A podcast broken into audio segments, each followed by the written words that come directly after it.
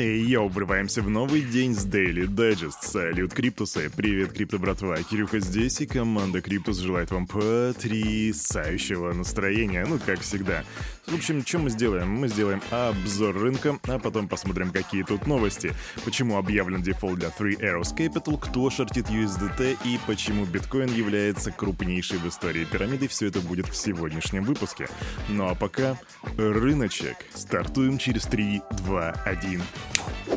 Just getting in, Crypto Bubbles и смотрим. Тон дает плюс 17,9%, Лунс плюс 16,3% и рынок красный. Да, но Кирюха вот радуется, а на самом деле радоваться особо и нечему. Давайте посмотрим, что у нас по биточку. Биточек, ребята, стоит теперь чуть меньше 21 тысячи долларов. Его ценник 20 769, эфириум 1185, рыночная капитализация 931 миллиард, а доминация биткоина 42,5%.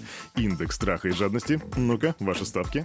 Десяточка, ровно 10 баллов сегодня показывает нам индекс страха и жадности. Это означает чрезвычайный страх, ну, кто бы сомневался. Вообще, в сложившейся ситуации меня очень приятно удивляет то, что даже несмотря на то, что мы второй день подряд видим красный рынок, все равно капитализация держится как бы выше 900 миллиардов. Эх, а было времена, были времена, когда это было 3 миллиарда.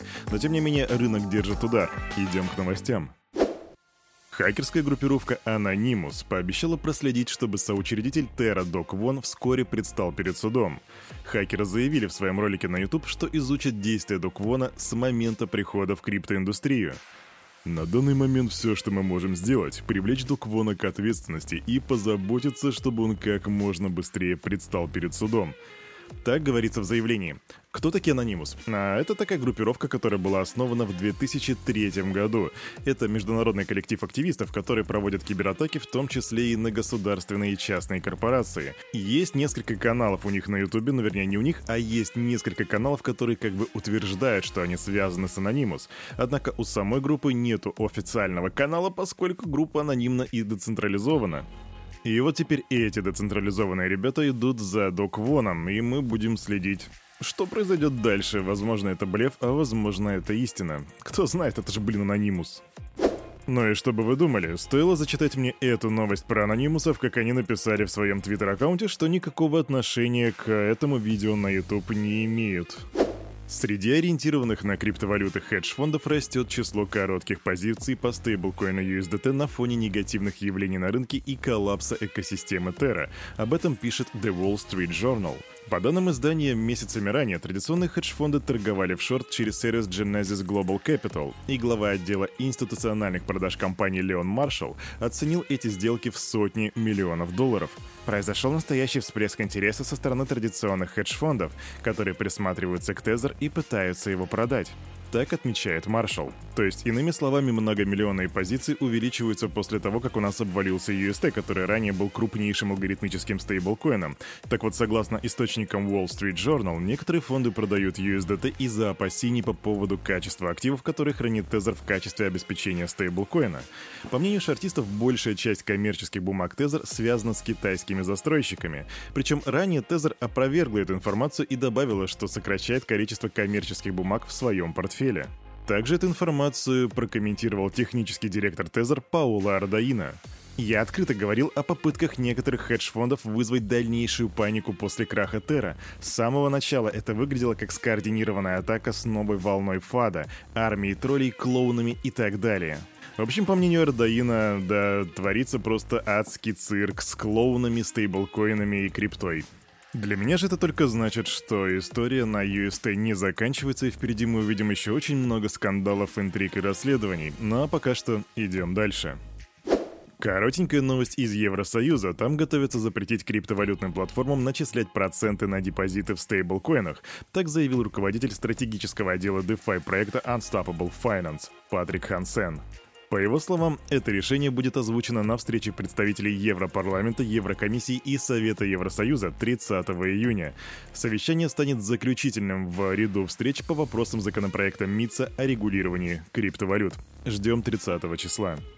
Нерегулируемые криптовалюты, включая биткоин, являются крупнейшей схемой панцы в истории человечества. Такое мнение Severate Date Technology и сооснователь Blockchain Service Network. Вы вряд ли знаете, что это такое, это ребята из Китая. В общем, Хэй Фань, сооснователь, высказал в своей статье для газеты The People's Daily такое мнение. Там он провел параллели с мошеннической схемой, указав на отсутствие ликвидности и ценности, наличие инсайдерской торговли и пробелов безопасности, а также постоянный приток новых инвесторов. И по его мнению, все это почему-то очень сильно напоминает схему Панцы, по мнению же Кирюхи, это бы напоминало, если бы было, конечно же, правдой. Но давайте послушаем Хейфаня. Работа всех криптовалютных проектов полностью основана на маркетинге, а технические инновации незначительные. То есть, по мнению Хейфаня, блокчейн — это незначительная инновация, насколько я понимаю. Причем он сооснователь Blockchain Service Network, что, в принципе, как бы достаточно странно звучит для меня. Также в подтверждение своей позиции глава Red Date Technology привел, а, угадайте что, коллапс экосистемы Terra, они теперь все будут о ней говорить. Существует много мнений о том, почему Луна и UST рухнули в одно мгновение, но один момент, о котором мало кто упоминает, заключается в том, что они сочетают в себе два типа схем панцы, основанных на наличных и акциях, переплетенных друг с другом. Короче, если вам мало одной схемы панцы, получайте вторую. И я на самом деле просто не знаю, как тут э, не язвить, потому что, ну, Ребята, это Китай, и им достаточно невыгодно, в принципе, само существование чего-то децентрализованного. Увы. Коротенькая положительная новость. Финтех-компания Ripple объявила об открытии офиса в Торонто. Это первый инженерный центр в Канаде, который поддержит рост фирмы в Северной Америке.